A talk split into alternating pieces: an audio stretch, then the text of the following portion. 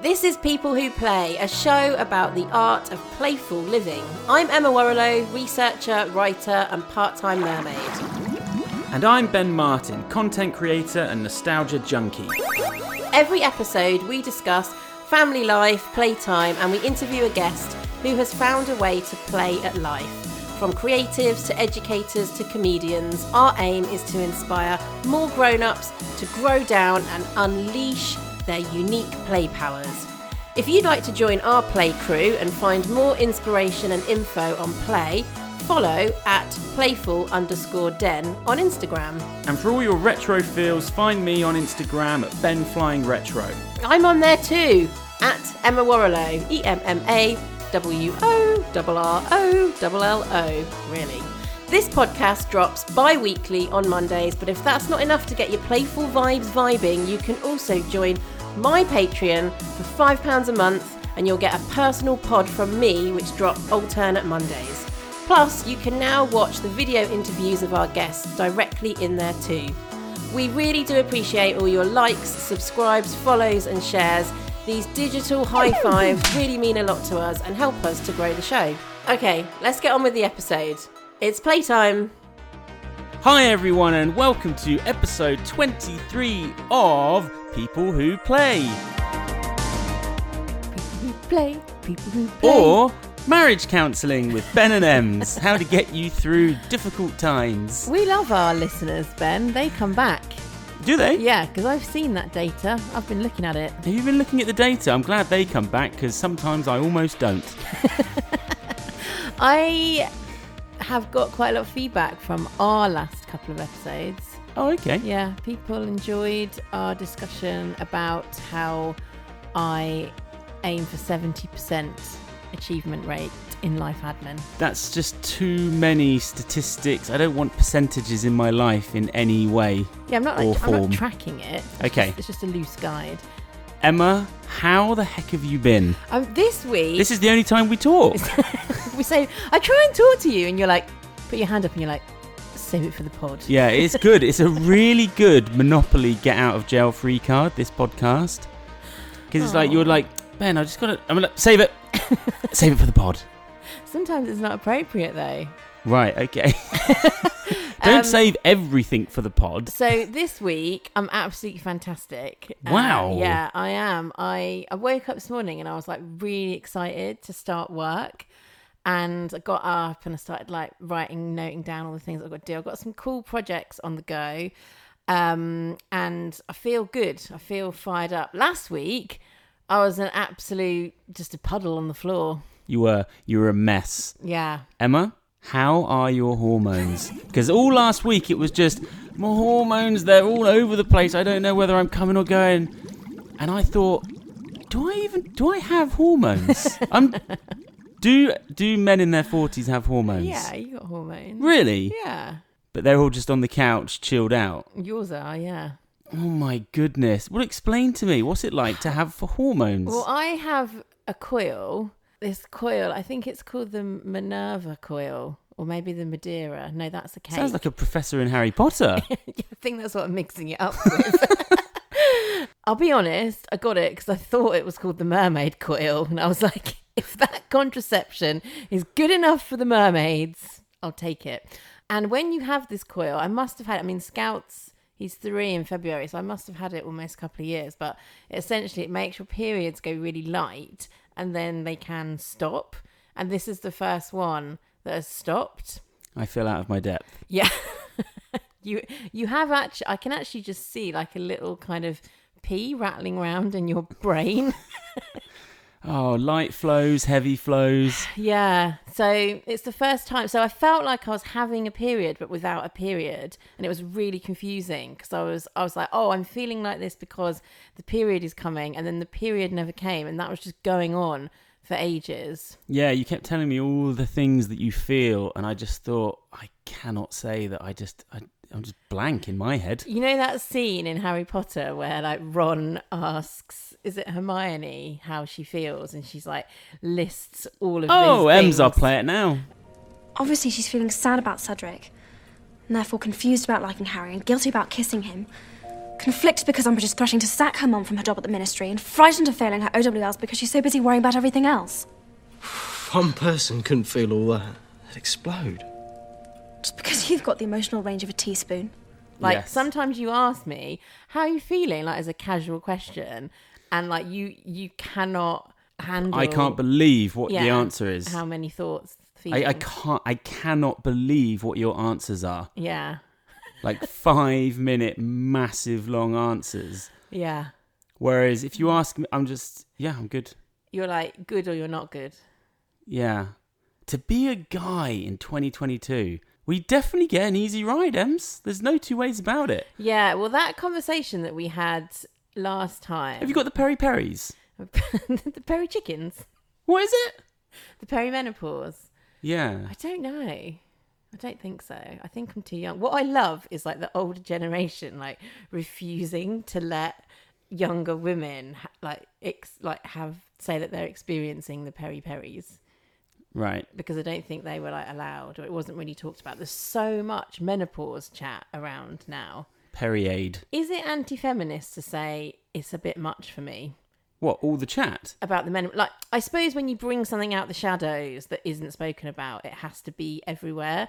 But it's like, I went into Boots the other day, and there was, like, to get a moisturiser, and there was, like, a whole range of, like, menopause skincare. Well, yeah, they need to look after their skin too. Mm. Capitalism. When you do go through that time, I will be going on a gap year. No, I will be going on a gap year. What? No, it's awful though. There's like the stats on the number of women. Not more stats. The stats on the number of women that have to leave their roles early because they're on the menopause. Right. It's like... How long does it last, Ems? If you add that into, like, the women that have to leave the workplace because of pregnancy, and then the women that have to leave the workplace because of childcare issues, it's really difficult to work as women. Yeah, it's a nightmare. It's a nightmare being a woman. Yeah. I don't know how you do it. You got all these feelings, you got all these hormones. It doesn't... From the outside looking in, yeah? Can I level with you? Doesn't seem fair. No. Do you know what, Ben? I don't know. Is that controversial? I think you might be onto something there. I think that's called the women's movement. Is it? Yeah. Well, I'm part of it, baby. Well, I was thinking about... Or am I not allowed? I'm probably not welcome. No, that's the whole thing. It's actually men that need to do more change than women. Yeah. But that is how our relationship is an example of that. Like, you have adopted many of what would be called quote-unquote stereotypical female roles in a household to enable me to free me up to do other things. Do you mean like I'm at home cleaning, looking after the kids? I'm like that pig in Sing. Every time... Oh, we have watched a lot of Sing recently. Yeah, we have. My goodness. It's such a great film. It is good. It's layered. Sing 1 and Sing 2 are both great. But when that pig comes on, Gunter, Scout goes, "That's Daddy." Why does he say that? He sees you as a pig in a gold sequin jacket, dancing silly. That's nice. Well, you took a test and it turns out that you're Ash, the porcupine. Yeah. Well, that would make sense. She's quite sort of hormonal, isn't she? She's quite feisty. Yeah. Doesn't know whether she's coming or going. She's throwing spikes everywhere. Crikey. Sounds like living with you. That was definitely me last week. Yeah, so anyway, I don't know what to do about this coil. Fake periods. Yeah. Your body's betraying you. Yeah, I'm really sort of into, like, health. And I think I'm doing like quite a typical, I'm turning 40. It's not that far away. Meltdown. I'm not having a meltdown. The opposite. Right. I'm like, actually. Empowerment. Yeah, sort of. Because it's like, you're not like old at 40. I still consider that quite youthful. I don't. Don't you? No. I just think people are kidding themselves. There's nothing wrong with saying that you're over halfway. Yeah. Unless you're like really jazzed about being 60. But what I mean is like you've got 20 good years left. You're not at an age where like your body is like really declining in a way that's going to be seriously problematic.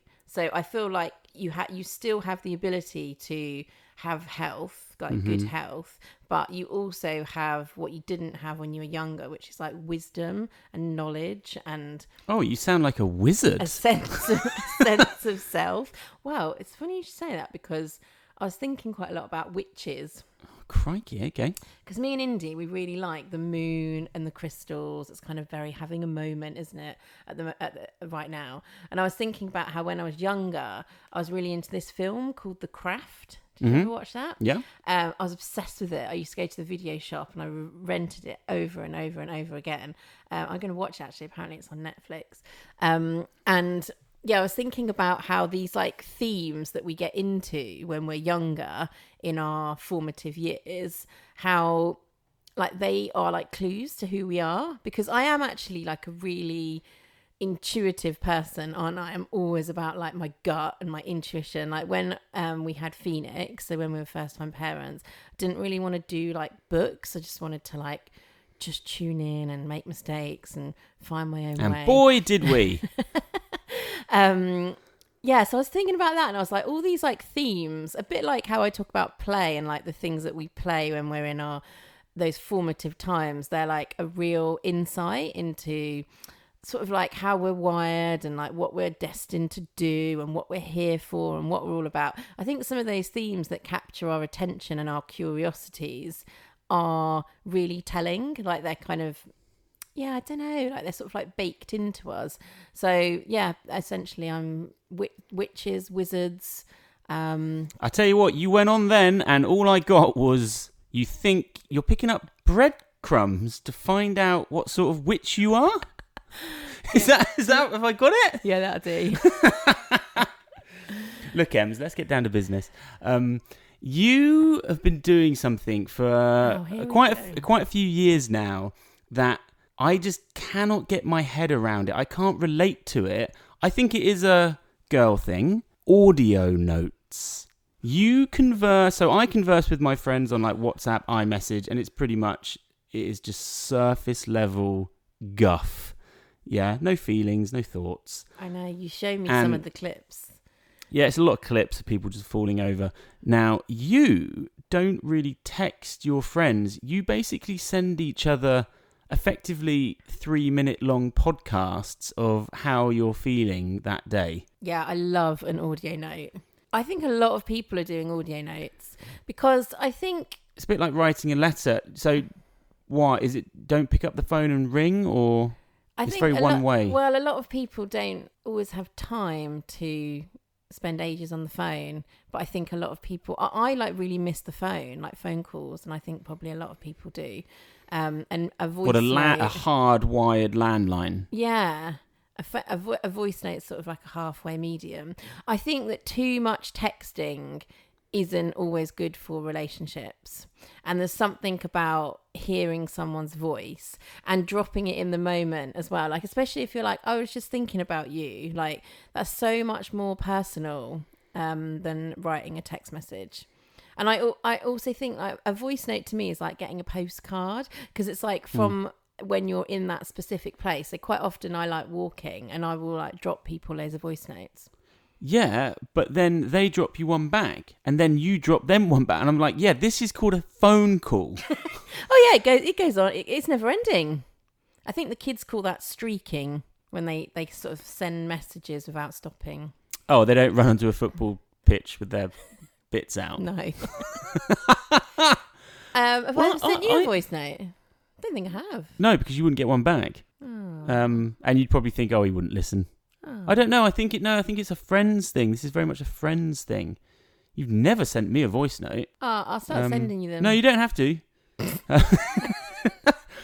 I just think, just ring me. Yeah, you speak on the phone a lot. Yes, that's proper old school. I'd actually say too much. Oh. You're always on the phone. Like, I do feel we don't live near anyone. I do feel like sometimes you're like half in conversation with someone else. Like, you know, when people like partners describe each other as not being present, like mine would be like sometimes I'm maybe like replying to messages on Instagram or essentially just with my feelings, which I have many, many of, apparently. Following you on Instagram. But you're sometimes like in conversation with someone else in your head because you've just been on the phone or you're about to be on the phone. Wow. So it gets quite annoying sometimes. But following you on Instagram is a good way to find out how you are. You're married to me. I know, but... Just ask me. You really love talking about your feelings. Yeah, I don't actually, but I I don't. I feel like you have to do a bit of that. Otherwise, it's just like everything's okay all the time or everything's great. And some people make a misconception about me. And this is actually a misunderstanding about play, actually, more broadly. It's like I wake up every single day and I'm like, oh, yeah, embrace the day. No, you are... No. No. Like, for me... You are a lousy morning person. We talked about this last time. I know, but we can do it again because... It wasn't this morning. You... But, yeah, like, you're not like a Disney cartoon with birds coming out the window. No, no. And the live playfully, my philosophy, is very much like a practice for me. It's something that I have to do to... Because all of the sort of aspects of adulting... I find so boring, and like my character and personality is really attuned to like spontaneity, bit of silliness, humor. I like change. I love change. I love novelty, and like a lot of these things, they are just lacking in the everyday creativity. Like they're just lacking. So every year of my life, I feel like I've tried to make decisions and engineer in a way that it's easier to get those things in. Well, the tumble dryer just broke, so if you like change, honestly, you could change that. That is a good example. Like when you tell me something like that, I'm just like, oh god. What you resilience? What, you can't handle the tumble dryer breaking? It's not that I can't handle it. It's just like, oh, is it? It's just beneath you. Not beneath me. No. It's just like that is the reality. That is a classic example. Look, Emma. What's that pyramid you're always badgering on about? I don't badger on about it. You're always going on about it. Just tell me what it is. Maslow's hierarchy of needs. Who the heck is Maslow? Some people say it's actually wrong. Well, look, I feel like you're at the top of that pyramid, and right at the bottom, our tumble dryer's broke. Yeah, so yeah. Get off the top. The top of that pyramid is self-actualization. Right. It's where you're like, spiritually and like you've actualized you've realized yourself. Well, we went for a roast yesterday and someone told me that I'd made it. I've done it because they said, because I'm doing my running challenge, and I said, I said I've run so many days, like 310 days now, that I haven't got any more thoughts to think. I was like, I'm just blank, and their eyes opened wide and said, that's it. That's like, you've done it. And I was like, oh, what have I done? And she said, that is basically like Zen. That is complete. Yeah. And I was like, what? Being an empty vessel? A jarhead? No, you are like that. That's what we talked about last time. Like you're so in the moment. Oh, now. Oh. You're basically a Buddhist monk. Now I feel bad. Why? Because I guess maybe someone could think, oh, wow, it must be really nice not to have a single... Yeah, I mean, it's a privilege. Oh, God, even being in my own head is a privilege. I can't believe this. I cannot believe this is happening. So last time, when we had that conversation last time about being in the present, you're always like, you're too in the future. And I'm always like, you've got to come to the future with me sometimes, right?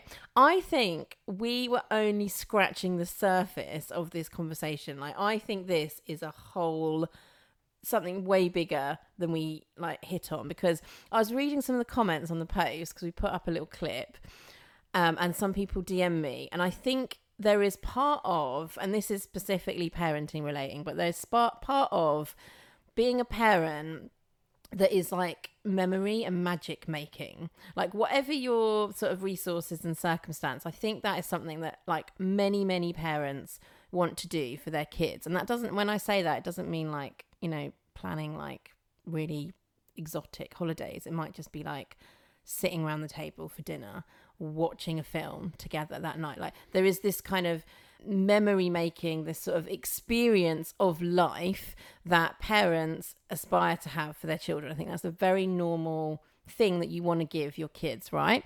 Mm-hmm. That does not happen without any forethinking. Sometimes it does. There is like organic moments of play and fun, of course. But if you want to do stuff, if you want to go for a walk, for example, you have to think about where you're going to go. You have to think about what the people are going to like wear if they're too young to think about what they're going to put on. Like, you have to have all these thoughts. And I think it's so much more ingrained in mothers to just do that default, like, forward thinking to create those memories and magic. All that for a walk? You're doing all that thinking? Yes. Do you know what I think the difference is? I think with me, I'm... So maybe when we... Okay, like, we go for a walk, I've got all these things to think about. I'm very much in order, one at a time, whereas you have the ability to jump down the list, tick that one off, then go back up, yeah, and maybe even do some at the same time. Yeah. Whereas I'm very much I can only see the top one. And then when that's done, then I can see the one beneath that. Yeah, I think that's true. And I don't think this is a right or wrong thing. I think it's just more... It's a miracle we ever go for a walk. You're definitely more like, just give me an appy and I'll leave the house. Oh, yeah, yeah. Now, here we go. No. We scratched... But now we're cutting. No, you've cut because we're all in the car waiting and to go for this walk. Christ, this walk. And we're all just like, what is she doing? Like, what could she possibly be doing? And when you get in the car, there's a little bit of like, well, you know, where have you been? And then you just say, well, this is what it's like being a mum. Mum's, did you bring snacks? Did you bring this? Did you lock the back door? Yeah, and I'm actually really low-key for, I think, like, most mums on that front. Like, I'm very much like... You love to think that you're low-key. You might not know. No, I am, because I spent a lot of time with mums, and I used to research I'd love you to spend more time in front of the mic. You're a country mile away. I know, this is so uncomfortable. Yeah, it's ridiculous. It's ridiculous. Get better equipment. Right. Get some mics. Right. This podcast, we are getting a sponsor. We're getting a better mic. We are going places. And that is thinking about the future, baby. Yeah, we are too close. This proximity is absurd. We're just two people trying to go for a walk. Right, let me just close out on this. So, yes, I am quite low-key. I'm just like, you know, if I haven't got a snack, whatever, like, they're just going to have to deal with it. But... there are certain things that even... Because you and I, we are quite 50-50 in our duties in the household. 60-40. What? Whoa. Hold up, cowgirl. You're getting into percentages again. And I'm not happy with the 50-50. No.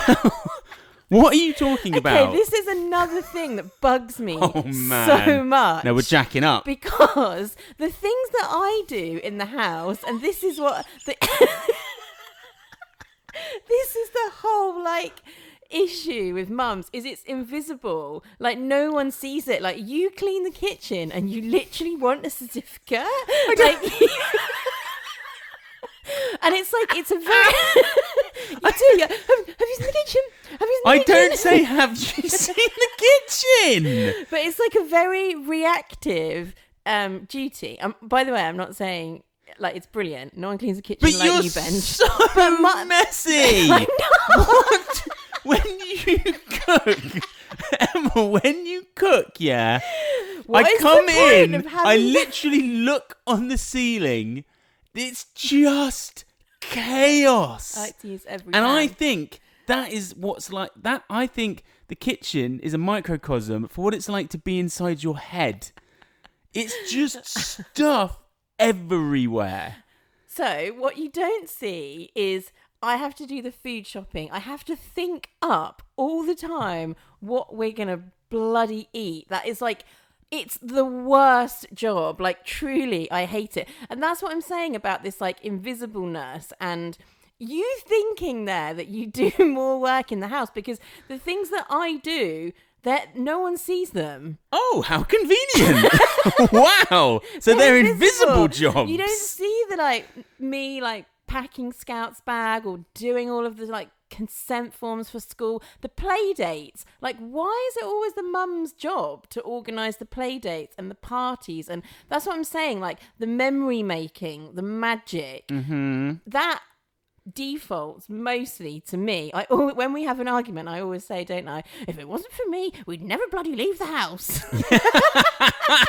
You do always say that. Because and I am convinced we would always leave the house. We are always leaving this house. I feel because sometimes when we row, I always bring up that you've never planned it. Row? We don't row. I don't think we row. I think only people in the 80s row, and it ended in tears. And divorce. No, lots of people row. We do row, not rowing, but we have conflict. But I would say one thing about you is you are so good at look at you. Because I thought that was going to be, you are rubbish at... You're so good at cleaning the kitchen. And is that really what you wanted to say? No, you're so good at conflict resolution. Oh, yeah. And that is a very self-actualised quality, actually. That's me dancing on the pyramid. You're up there. You're so good at that. And I feel like every time we have an argument, it takes us to a higher place. And that's really, where you could almost say you want to get to in a relationship. It takes us to a higher love.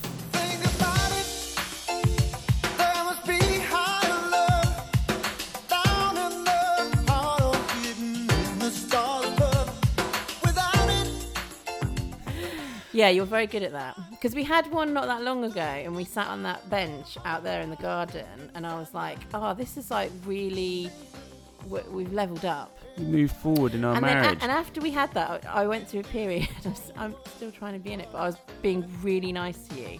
I was like...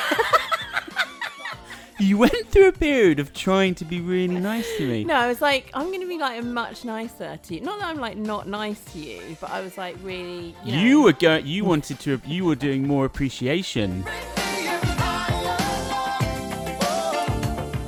It was that time you came back and said, "You're all right." You went somewhere. You came back and you said, "You know what? You are all right. I'll accept your unwillingness to book a holiday and I'll take your clean kitchen."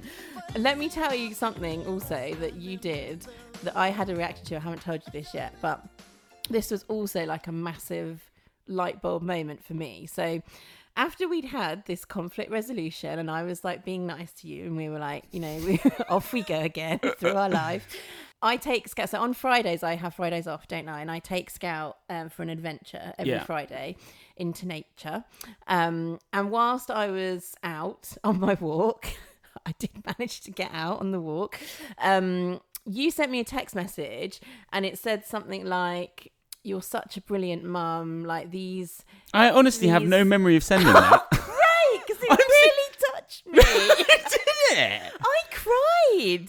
Wow. Yeah. And it said something like, "You're such an amazing mum. These nature days, they're so good for Scout. It's such a good thing that you're doing." And it that really sounds like a really nice thing that I did. Yeah, it went deep, deep into my heart. Wow. Yeah, it made me well up. And I was like, God, and I thought that was really interesting. I was thinking about it. I think I do have a memory of I send so many nice things. I can't remember them all, Ems. But you've never said that to me before. And I was like, why is this having such a visceral reaction? And I think it's because it's not that I don't think you think those things about me, but with parenting specifically, it's so rare to give actual verbal, tangible feedback and compliments to your co-parent, because you're just in the thick of it all the time. And I've been doing these nature days of Scout for quite a while now, and you've never really said anything about it. And although I think I've said they're nice, yeah, and I know that, even though I know that you think, but to hear you say they're so good for him, it's such a good thing that you're doing, it just meant so much to me. And I was just thinking that really summarizes how you just never really get any positive feedback of your parenting. And that's why, as humans, that's what we crave. When I was a leader and I had a team in business, that is 101, like good leadership, good management, is you have to let your team know that they're valued, that they're doing good work. And this is a continual thing. Like, it's so much more meaningful than, you know, salaries and all that sort of stuff. Like, it's so important. But in parenting, which is also a full-time job, it's so rare someone will like specifically zoom in on a thing that you've done and say, that's really incredible, like you've just done such a good thing there. Yeah, compliments are extremely important. Yeah. Who doesn't like having something nice said about them? But when it's like, because there's like a lot of theory around like giving praise to kids, and they're like, how to give good praise is like you pick up on a specific, you make it specific, basically. Yes. Because if it's general, not like, wishy-washy. Oh, I like your outfit, or like, oh, that is specific. You did that. No, it's not. To be specific, I would say, I really like how you styled yourself today, or like you put those colours together, and they are popping. And that's what I was thinking, like, because you really zoomed in on something that is quite important. I got macro. It is quite important to me. Like, I made this decision to call these Fridays Adventure Fridays. Like, it's part of my relationship. Well, Ems, I can send you one of those every Friday. Oh, can you? Yeah, but it won't feel the same now. And then I started feeling bad, because I was like, oh, there's so many, like, amazing things that you did, like, during that really tricky COVID year where I was trying to, like, build up my new business, and you were... like with Scout, and it was just like a really hard time, and I was like, I didn't give him enough compliments. Not enough compliments were given. I didn't give enough compliments. I like giving just strangers compliments. We always try and teach the kids how to receive a compliment as well, don't we? It's very important. Yeah. Because I've because you know how sort of Phoenix is, he's 12, it's sort of an awkward tween age where when someone says something nice about you, you actually don't really know how to receive that. And the best thing you can actually do is just say, oh, thank you. You know, thanks for that nice... Take it. It's a gift. Exactly. Yeah, it's a gift. Instead of sort of going... Yeah. But I think I was never very good at taking compliments. Oh, garbage. That just comes down to terrible self-love issue. I mean, even if I give you them now, you just cry. So, you know, peel the onion on that one in the therapy sessions. Yeah. Well, at the start of this year, I had like a big mission, meltdown. A big mission to level up my self-love. God, you are like a bloody video game. You are always leveling up. Well, so like for you, just dancing on top of the pyramid. Some of us are just running around with crawling up there. Blankness, just giving strangers compliments. Yeah, yeah, self-love. It's important, and you. You know, let's not be cynical about self-love. No, it's really important, and to role model to the kids as well. Like Indy is 9, and you know she is my daughter, so she's looking at me. I see her at the moment. Yeah, she's looking at me. What's she thinking? She's just looking how to be a woman. She's thinking that is a woman in the world. Yeah, that is a woman that is cooking like a maniac. And cannot leave to go for a walk. When I cook, I always make a note of everything is like, it's almost like reverse cooking. It looks cleaner when I'm cooking. Well, I'm glad you brought up cooking because last episode you had a list of grievances about me, and I would like to bring up, why are you incapable of putting a meal together? Like, you cannot put items of food together. Like, I have never seen anyone... Just appreciate it. I've never seen anyone serve stuffing with fish fingers before. No, it was one of those... I've never seen done before. Everyone has this. You know, it was at the very end of a shopping run, so we were due a big shop, and it was just one of those classic... Oh, the big shop that I do, the invisible work. It was one of those just, okay, we've got a load of stuff, it's going off, I'm just going to cook everything we have. It's not going off though, is it, if it comes I just cooked everything we had, Emma. It was one of those moments. It was waffles, chicken, fish fingers, stuffing... peas and beans. It was mental. It's so confusing because I was like, okay. But the kitchen was spotless. You don't do sauces. Like or sometimes you will just cook like a piece of chicken and then like a piece of broccoli. Mm. And it's like, it's not a meal. It's just items of food on a plate. Well, sometimes food is just fuel, Emma. We're humans. So this meal that we're talking about, this is an example of where I was like, I was just like, I'm not cooking again. Like, I can't do it. So I said, I cooked us a lovely meal. I said to you in a potentially passive-aggressive way, what's for dinner tonight? And I said, I'm cooking everything we have. And I saw that little pea rattle around your mind, and I saw it say, oh shit, I haven't cooked for ages. I'm gonna have to do this. And you're like, I'm going for a run, and when I get back, I'm cooking dinner. Yeah, that's exactly what happened. Yeah, and there was stuffing. And it was I cleaned that kitchen after as well, and it was spotless. It was. I am very house proud, Emma. Yeah, really, really house proud. You are very house proud. Because I'm proud of the house that we live in. That's being house proud. I just think we've worked so hard to have a really nice house. Let's, you know, it can be enjoyed so much more when it's spotless. It can also be enjoyed when we relax. Yeah, it can. Yeah. But I cannot relax. I've been trying to help you, haven't I? Relax on the weekend. I did it yesterday. I tried. I was like, so what do? You just pick up a book and you sit on this sofa and you just read, but there's stuff to be done and there's kids to be played with. You very difficult. You did it. I read one. Yeah, I read 2 issues of a comic, and that was thrilling. I think you should relax more. You're always on the go. It's very what? You think we can both relax together at the same time? That's not happening until we're 60. That's what I am seeking. Wow, impossible. I want way more moments with a toddler. Of us just sitting down with a toddler, having a cup of tea on the sofa. He doesn't need helicoptering. He can just. I'm not helicoptering. I'm playing. I know, but I was watching you. He was playing so nicely. With his, and you're saying that I got in the way? He was Play-Doh in his cars, and you walked past, and you were like, "Oh, that looks fun, Scout. Can I play?" And he literally said, "No." Yeah, and I walked on. And I was like, "That's a really good example." Like, yeah, but I didn't force it. I didn't say, "Hang on, I'm sitting down. I'm getting involved in this." When I see those moments where he's engrossed, that's when I get my book out. Look, Emma, your book comes out all the... Like, just relentlessly, constantly that book comes out. Well, you run every day. I read. I have started running. You have? Good for you, Ems. Good for you, running.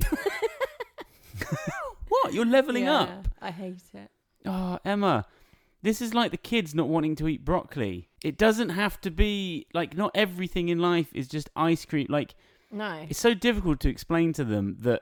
Not all food is like a flavour sensation. Some of it is just like fuel and good for you. You just got to get it down you, but they just don't understand that. It's hard to. It's like you with running. To eat a fish how is that like a ball of stuffing? How is that like you running? Oh, we don't like you running. Yeah, no, that is exactly. No. Yeah, you can't just see it. Like you think every form of exercise has to be like super, super fun and enjoyed, but some of it is just grinding and just health. Yeah, no, that is what I think. No, that's my whole thing. It's like when you become an adult and you... Yeah, but sometimes your life doesn't have room for that. No, it doesn't, no. And but a lot of adults will say when you're like, oh, you know, what do you do to like relax or what do you do for fun? They'll be like, I go to the gym, I go for a run. It's like, that's not your play. It might be for some people. Wow, you're shutting people down there. Well, because it's true. Oof. Because it's like if there was like a spectrum of play... And like on the one side, there was just like basic sort of surface level stuff. And then on the other end, there was like deep play where you're really in flow and you're really using your imagination, your creativity, all of this sort of stuff. Running is like way on the left for me. The whole way I'm running, I'm thinking... You hate it. I hate this. Yeah, because it's really hard. But after it... I'm really happy and I do it like mate, it's like taking a those are called endorphins, like my lady. Taking a vitamin or drinking water, like you have to do these things to be healthy, but it's not, that is not fun, that's not my play. I love water.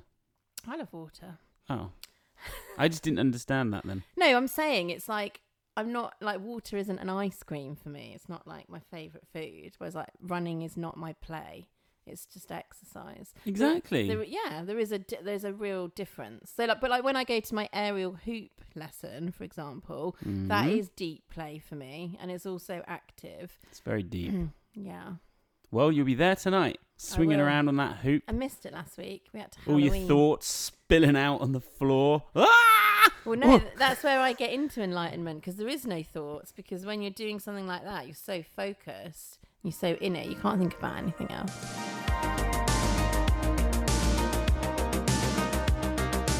Well, we've rattled on for a good 40 minutes. Is that it? I haven't done the listener question. Oh, do it. Yeah. Do it.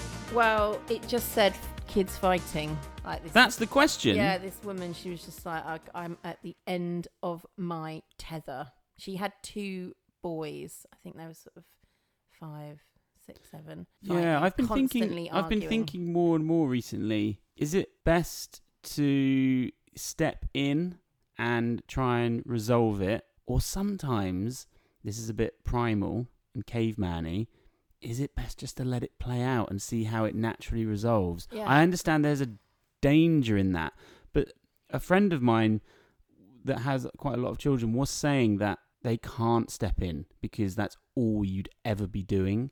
That's right. So but then if the natural order takes over, does that mean that someone isn't going to be very happy? You don't want that replicated outside of the home, do you, as a way that they think they can resolve things with their fists? Yeah, the psychologists say you should leave them to it and step in if it gets like, you know, violent. I think that's what me and my brother used to have like wrestling, and it would always get, if it, you know, when someone actually gets hurt, that's when it stops. But it's like, ow. You said, oh, this is a bit primal, but that's what we are. So get out there and run. Yeah. But no, leave them to it. Do you think? I don't know. I'm not happy to say. With all of these things, what does your gut say? I think it becomes follow your instincts. Becomes very socially awkward when it's outside of your house. Like, oh yeah, I've got zero tolerance for that. Yeah, everyone is like judging you. But actually, if you just let the kids sort it out, they would have a better resolution. As long as it's obviously not like fisticuffs and it's violent, they would have a better resolution if you let them work through it. Because when children play, it's not meant to be like just jolly, jolly, fun, fun, fun all the time. Like the whole purpose of play is like learning, and a lot of that is about learning social dynamics, relationships, conflict resolution. See, that's what you're good at. And they have to do that through fighting. So, and there's a lot of research that shows like siblings that, you know, were allowed to fight and work through it themselves get on better in later life because they're sort of worked through their conflict. Well, I'm no parenting expert, and also we don't have that dynamic in our family. We used to have, Phoenix used to be quite mean to Indy at a certain point. Do you remember? Negative. Do you not remember that? No.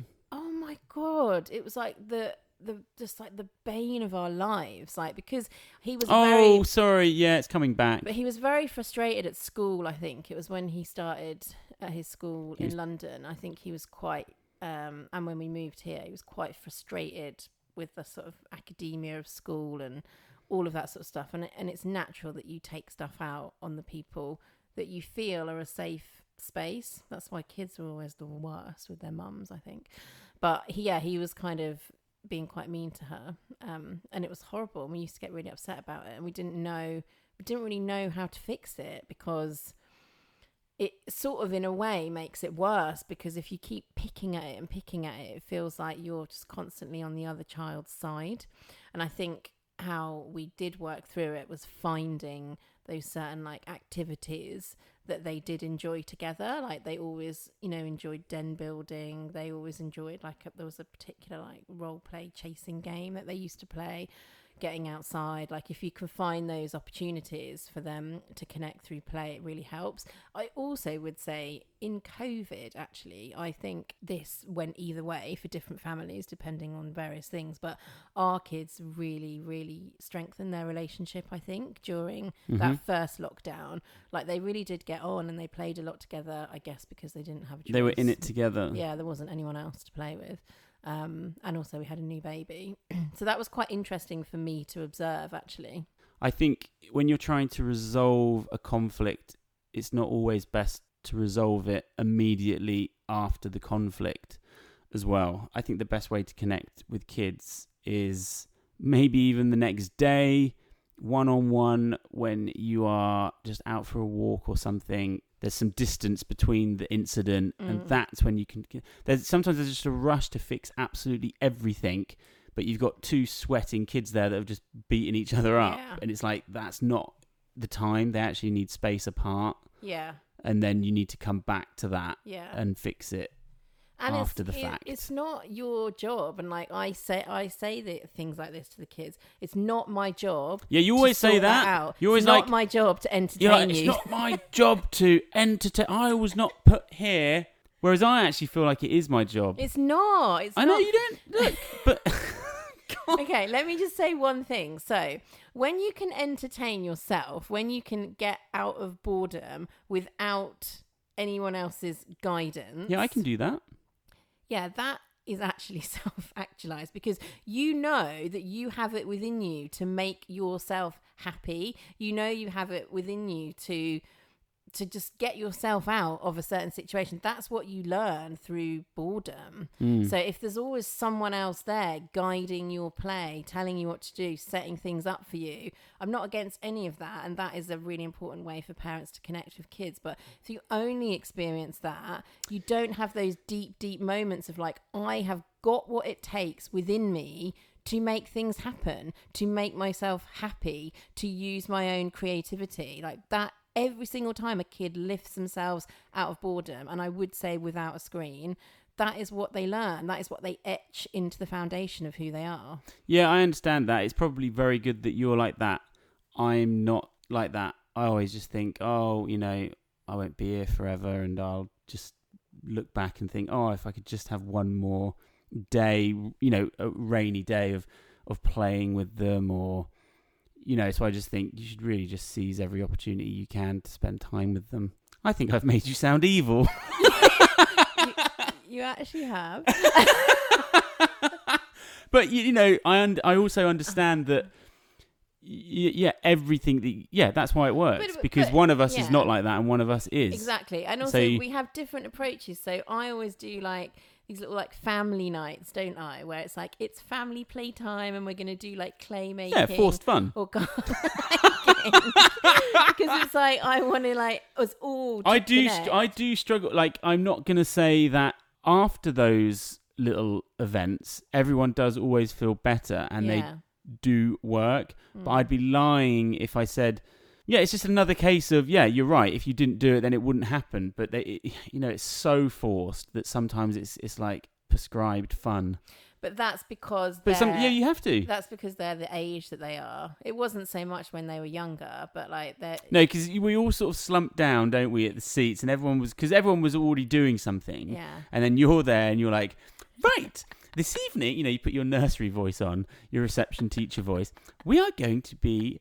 clay building now, children, watch. And it's just like, okay, but then as a little bit of time goes by, one by one everyone gets super into it, and you think, this wouldn't have happened naturally, would it? We wouldn't have all just congregated at the dining table and started making clay. Exactly. So some things do have to be, and I think when the kids get older, so one thing I know about play is that a variety of play experiences is really good for us. Like if you do the same thing over and over again like that, you can form a really good habit and you can become really skilled at something. And I love like habits. Phoenix and skateboarding, like he is like mastery is what he's experiencing.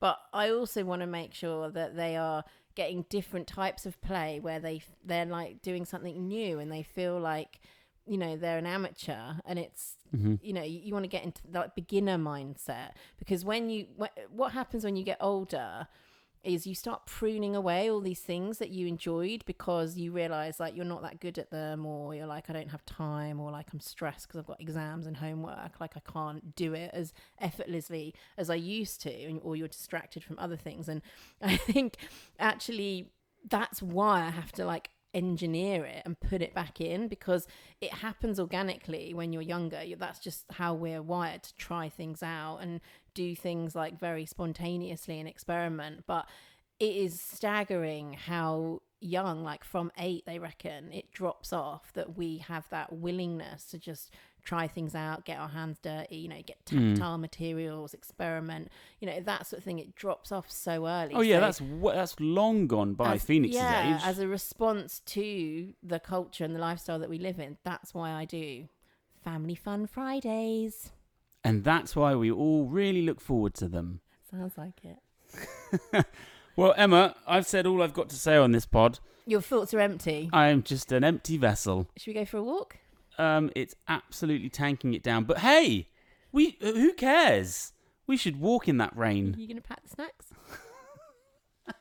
I'll pack your nappy.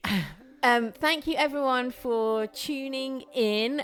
We'll be back again not next week, the week after. Me and Ben will be back.